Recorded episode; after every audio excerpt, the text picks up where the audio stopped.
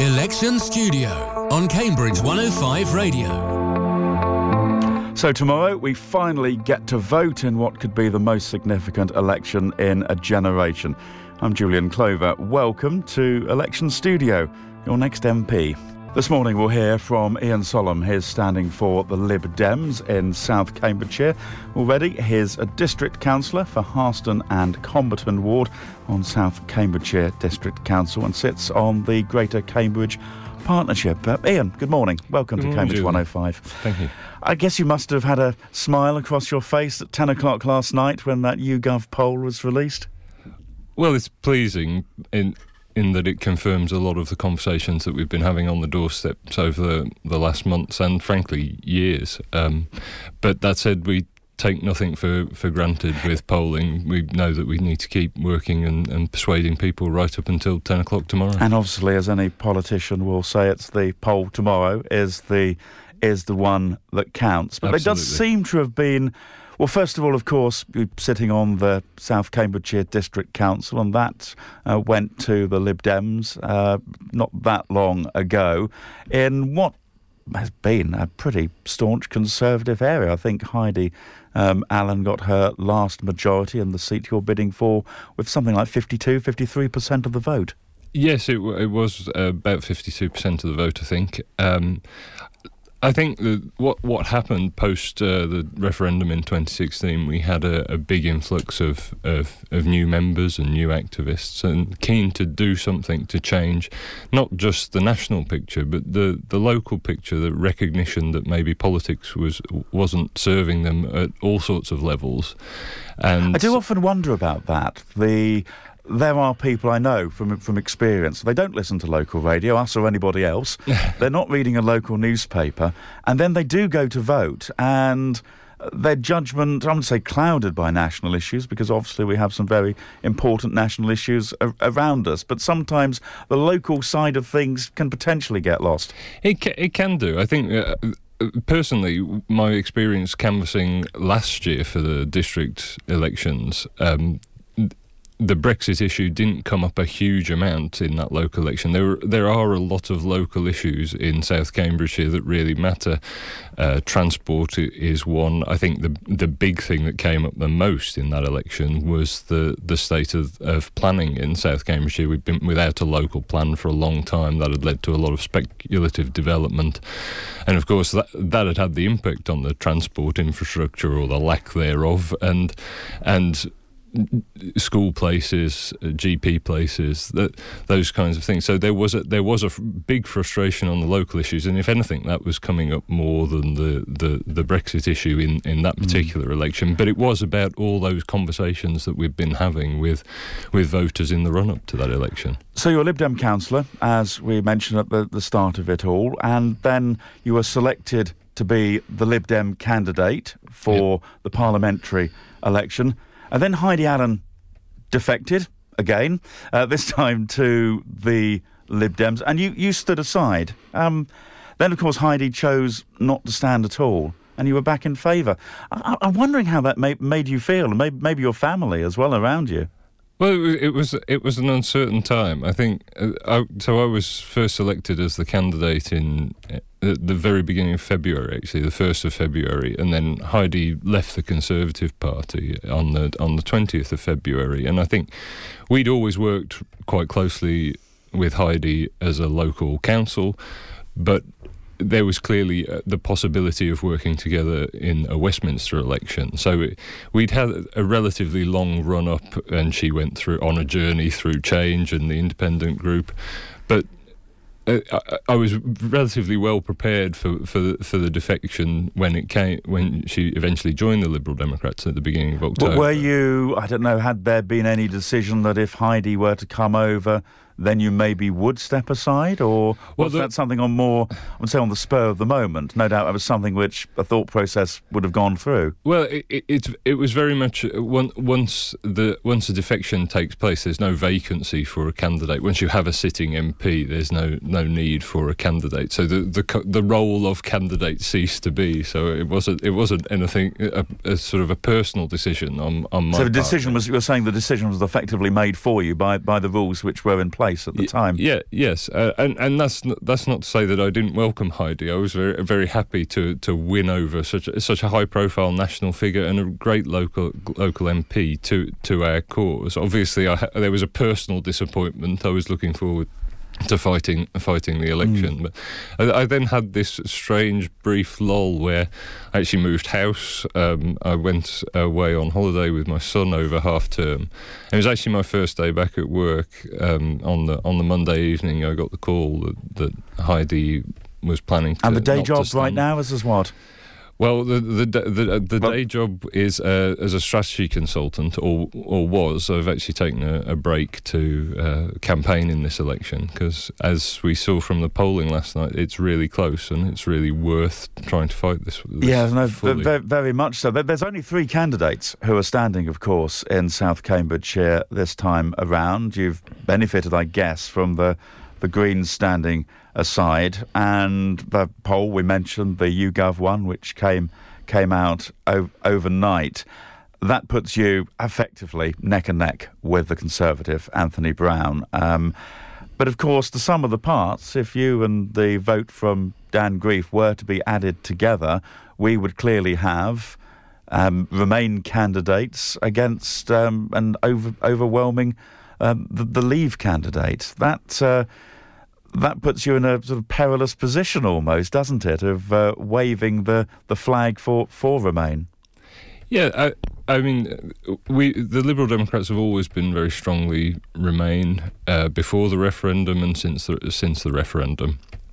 Um, in in South Cambridgeshire, that message has really hit home, and you saw that in the European elections earlier earlier this year, where we were by far and away the, the, the biggest vote share in in the South Cambridgeshire area.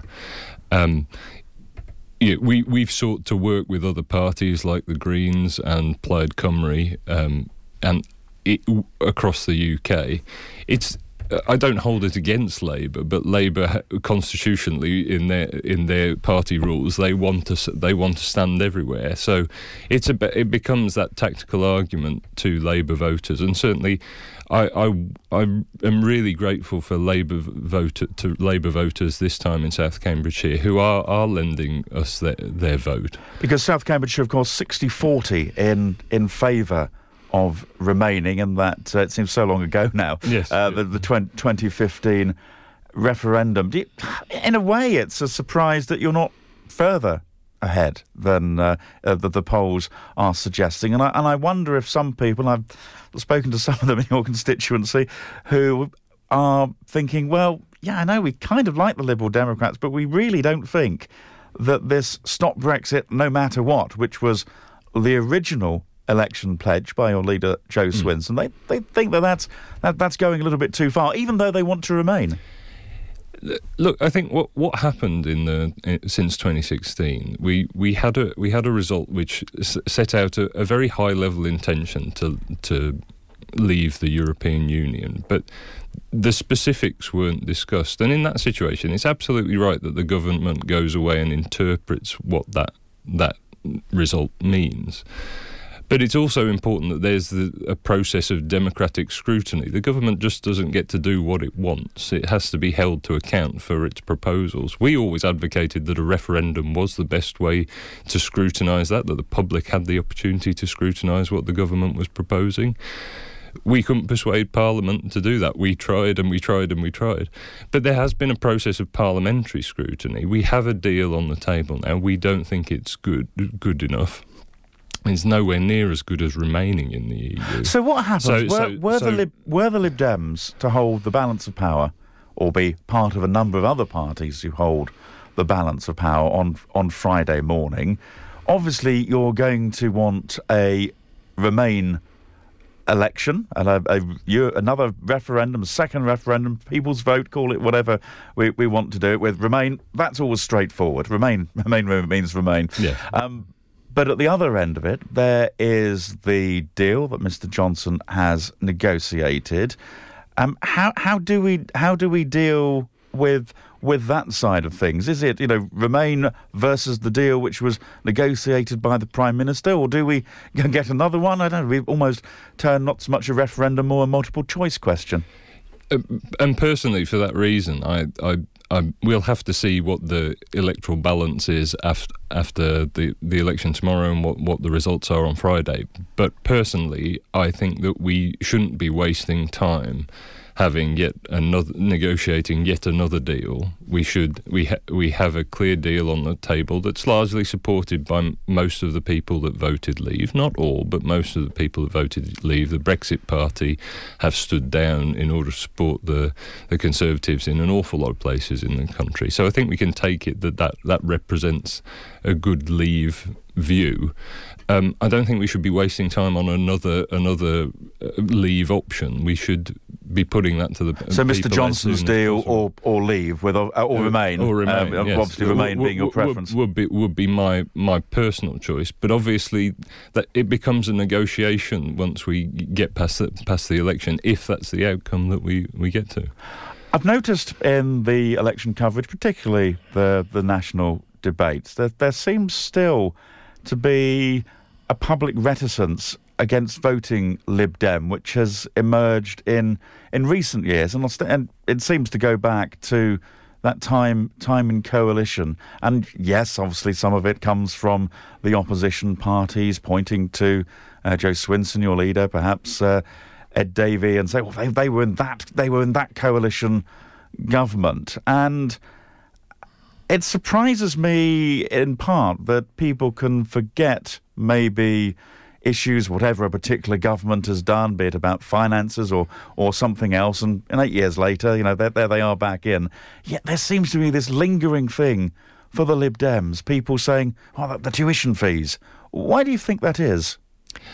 I think there is a question of trust more broadly in politics at the moment, and people still look back to I think that, that there seems what a, there seems to be an issue of trust. One can argue about all of the, the, the three three main parties for different reasons. Yes, your yeah. your one definitely seems to come back to the, the time in the coalition, supporting those Tories, as some people would say, and and the tuition fees and the debt that our our students and uh, you know the the nation's youth has been been put into as a result. And, and indeed the senior people in the party, including Jo Swinson on on the Andrew Neil interview just the, the other week, were, were very clear that we've made mistakes and we've apologized apologized for that. That's quite a rare thing in, in politics, and to find a politician that actually says it doesn't help pay back the loan, though, does it? The apology. Well, uh, particularly on student student finance, I think there's a, there's a there's an issue there that actually that created a stability in the finances of the university sector as a whole, which enabled m- m- greater access. And it came with a package of maintenance grants and uh, a rising of the repayment threshold that was was more fair on all students, and particularly giving access to, to students from low income backgrounds. So increasing access. Now it went against a promise, so there was there was a trust issue there. But I think in terms of maintaining access, it, it was it was the right thing to do to ma- to to give that access. Now the the problem has come since 2015 that those those safeguards that were put in place when we were in coalition with maintenance grants and the raising of the repayment threshold those uh, those were dropped under the Conservatives, and so it's become a lot harder. But the the the real problem for young people and for people coming out of university, I believe, is the is the, the cost of living. It's the it's the high rents. You know, when a third of your your take home pay is going on on your your rent, and then you've got bills on top of that. You you look at that that uh, you know, whatever it is 30, 50, 100 pounds, whatever you, you're earning that you're paying back, and you think this isn't fair. Mm. But it, the the problem is, for, for, me is the huge cost of, of living. And it is the housing thing. I know people have, you know, remember somebody saying to me, "How can you afford a house in Cambridge?" To which the answer was straightforward. I used to own one in London. And we've got all of the housing issues that people experience in London, but none of the transport to connect everybody uh, back between those those houses where they live in South Cambridgeshire, coming into Cambridge and other places. And you mentioned this at the, the start of our conversation this morning with regards uh, to the local plan. I guess you have a, an overview on that, both through South Cambridgeshire District Council and also through your role in the Greater Cambridge Partnership. Well, what do we do? Because, as we've mentioned before on this particular programme, you've got uh, people who need houses. You've also got lots of villagers in your constituency who think that, well, they've given half a dozen houses and that's already ruining the view. It, it's a challenge, and it's a, the success story of Cambridge and South Cambridgeshire is creating the, these these difficult trade-offs in terms of growth. I, a lot of the, but do we have to? It is a successful story, but do do we have to grow more before we've actually given houses to the people who are already here, wherever they happen to be from. Well, we certainly need more more housing for the, for, for just for the current situation. You've got people travelling from quite far far away out of, out of area. The commute to work area is growing. It's a quality of life issue. It's it's not not efficient. It's not green at the moment. We don't have the the transport infrastructure, as you say, to deal with it. So, good local planning should deal with that. The problem was that we didn't have a local plan for so long, and so developments were popping up all over the places on the edge of villages, and it wasn't within the the power of the planners to say no because the the housing provision, as dictated by central government, was you need to put these ho- houses in. So. So it's very. I, I don't think that it is a given that we, we can we have development that necessarily spoils the rural character of our, our, constituency or our villages, but it's about getting the right type of development, about making sure they're green developments, about making sure the infrastructure is there. As a council, we've put in place uh, really quite high high standards and, and high ambitions on net biodiversity gain for all our developments. For example, uh, very green targets. We, we're recognised now as being one of the greenest councils in the in the country. So we we can do this, but it needs it needs to be different to how we've done it in the recent past. Mm, oh, come on, if you don't mind, to some of those uh, green and, and climate issues a bit more in, in a moment. But there is sort of this lingering problem, and as, as far as I can ever remember, there's always been this issue of the, the new build goes up, and five or six years later, if you're lucky, along along comes the infrastructure to to go alongside it. You know, broadband in Cambourne. You would have thought that as Cambourne was being built, the, the fibre would have been put in in the ground as people went along. Um, it wasn't. It's catching. It's catching up now, and the same um, comes comes to transport as well. People just takes them t- forever to get from Cambourne to Cambridge, particularly by public transport. Absolutely, and it, it's that strange situation where you would hope that these things would be be predicted, whether it's the access of junctions on the on the M11. Um, it, it's never made sense to. But is that is that the fault of government or the fault of the fault of councils for for doing that? I, I believe that it's it's it's or not doing that. it's it's actually the way that government works. It's it's the, the, the different. We've got so many different layers of government in the in South. Cam- one could argue that the Greater Cambridge Partnership is one of them. yeah, yeah, yeah, yes, in, indeed, and I, I, I certainly have had concerns about the the, stru- the structures of the whether it's Greater Cambridge Partnership, the combined authority, how it's scrutinised and how it interacts with these these national bodies, which have different different national targets. But certainly, it's something that if different layers of government can work together uh, better, as I certainly hope that I will be able to, as uh, representing Westminster with a, a Liberal Democrat district council, um, I think that it's it's something that can be done just much much better. Does a Conservative county council then get in the way of any of that, or is there enough common ground on what people want to happen in order to get things built? I think there there is some some common ground. There, there's always going to be disagreements, and but that's that's the nature of politics. the The important thing is that it doesn't grind everything to a halt. I, am quite disappointed with the the count, county council in being quite so stridently against some of the proposals that have been looked at for congestion slash uh, air pollution charging within Cambridge, when that has the the possibility of supporting a rural bus network that would really benefit our, our rural community. So you would favour a some sort of congestion charge? I know when you uh, sort of come along the Barton Road and you, you, you see that sign, "Welcome, welcome to Cambridge." some sort of congestion as you as you reach that point? Whether it's con- congestion or air quality, the, the, the Greater Cambridge Partnership has been working through these issues. We've seen the report from the Citizens Assembly that it it ran to to look at the, mm. those issues, and I so, think that, so that's very if, important yes. to br- to bring the communities, whether it's in Cambridge or, or in South Cambs, with you on that on that that journey on those issues. So do you do you put a charge on the motorists, or do you leave it to those people running running the big factories? We don't see quite so many of them these days, but those people who are putting some other industrial pollutants into the air.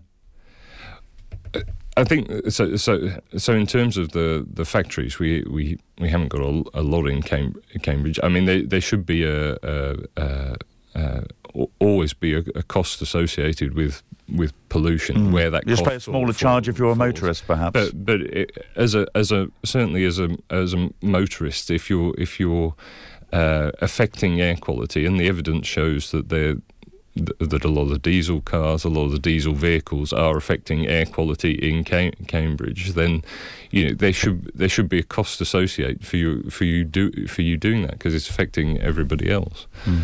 I, I noticed actually one of the Lib Dem policies is to generate eighty percent of electricity uh, from renewables. I think by 2030 to reduce carbon emissions. That, that that's pretty ambitious, and I think second only to the Greens in doing that that sort of action. Yes, yeah, and and we but we have to be that ambitious. There there is a climate emergency. We recognise that.